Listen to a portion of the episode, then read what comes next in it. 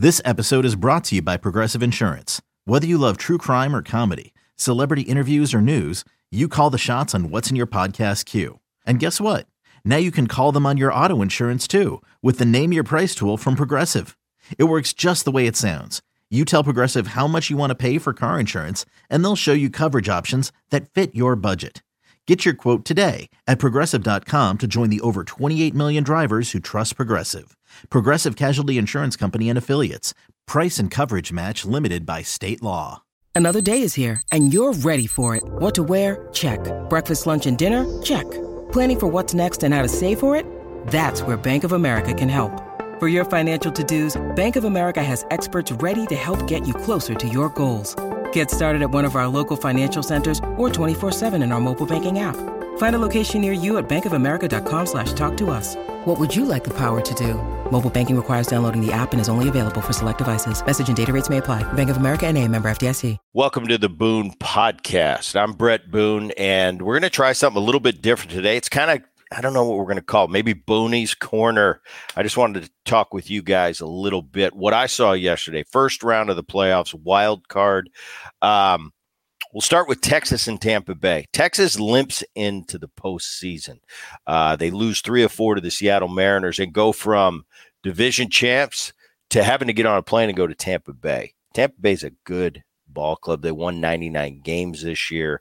Uh, the matchup in game one was Glasnow against Montgomery. Montgomery two years ago, uh, pitching for the New York Yankees, kind of a cast off. He goes to St. Louis, has some success, uh, and kind of is the secondary guy in in some deadline deals that the Texas Rangers make. They get a Max Scherzer, who who is kind of the the north star of that that that guy at the trading deadline that takes you down to the, and gets you to the promised land. He went down, and Montgomery was kind of the the secondary trade that they made ends up being wow, he's been great for the Texas Rangers. He was a starter for game one. He goes seven innings, gives up zero runs. Uh, Texas rolls in kind of a laugher, four to nothing, but it was more than Montgomery. Uh, the thing, the positive things I saw about Texas, Aroldis Chapman, who has can come in and be absolutely dominating as we've seen uh, with his great career, but at this stage of his of career has the ability to implode as well. Yesterday he pitched a clean eighth inning, looked dominant. Leclerc closed it out for the Texas Rangers. Um, on the other side, Tampa Bay they kind of imploded. Glasnow went out, gave up three three uh, runs in five innings, but it wasn't that. It, they made four errors. Uh, they they tried a safety squeeze in the first inning kind of a little bit of a desperation move for me. Ended up not working out for them. They get blanked for nothing. It's going to be really tough for that Tampa Bay team tonight. Uh, it's going to be Eovaldi against Eflin. Uh, I like the way Texas. You just you, you breathe some life into them because they're coming out of a Seattle Mariners series. Um, and they lose three out of four, kind of limping into the playoffs. I think yesterday really, really is going to breathe some life into that team. And and uh, in these three game series, they're so tough. They're so tough because you lose that first one, and, and your back's about as far up against the wall as it could be, and it's tough to come back from that. We'll see. Uh, moving on to Toronto and the Minnesota Twins.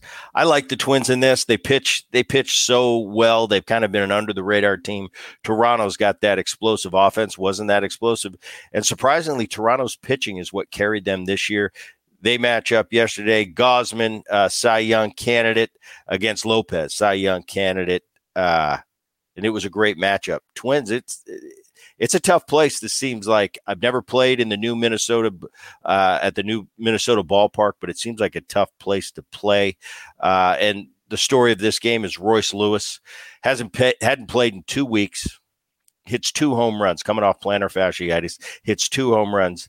Twins end up winning that game three to one. Lopez does a great job. Bullpen comes in, seals the deal. Game two, it's a it's a tough one. It's Berrios going for the Toronto Blue Jays, who's had a great year, three six five ERA against Sonny Gray, another Cy Young candidate. He comes in with a two seven nine ERA. Really going to be tough for Toronto once again, you talk about those three game series. It's different. You got five game series. You lose game one, got all right. We can regroup here. They got to beat us three times. When they only have to beat you one, you're one game from elimination. Especially Toronto Blue Jays being on the road in Minnesota, this is going to be really tough. And I'd, I'd be surprised if Toronto comes back and takes this series. But that's why we play them. We'll see. Moving on to game three, number six seed Arizona coming in with only 84 wins against the number three seed Brewers. I saw this as, as the most obvious uh, Brewers win. And of course, it goes the other way. Arizona ends up winning the game 6 3. Uh, they've got the Brewers have Burnes, their ace on the hill. Uh, he ends up only going four innings, giving up four earnings, and uh, against a, a young Pfaadt who ends up only pitching two and two thirds, giving up three. Uh, the key to this game for me Arizona was in trouble every inning, the first three, the young kid, and they got out of it kind of relatively unscathed. It could have I could have easily seen six nothing after three innings. He kept it to a minimum. It was three nothing. They come back and and they and the Arizona ball club scored runs not the way they normally do with the long ball. Uh, Carroll hits a hits a two run homer. Uh, and then Marte follows that up. They go back to back. It's three three. Moreno hits a so add, hits a solo homer, and and Arizona adds two runs uh, in the ninth to to win game uh, to win game one six to three. Um, today, once again, the Brewers undecided who's on the mound today. Probably decided by now, but they're going to go up against Gallen. So it went from a series for me where Arizona pretty much had no chance they're in the driver's seat. They got their ace on the mound today. It's going to be tough for the Brewers. It, they're still they got the home field advantage, but Arizona with that win yesterday that nobody expected. I expect Arizona to take this series now. Moving on to the final game, Miami and Philly.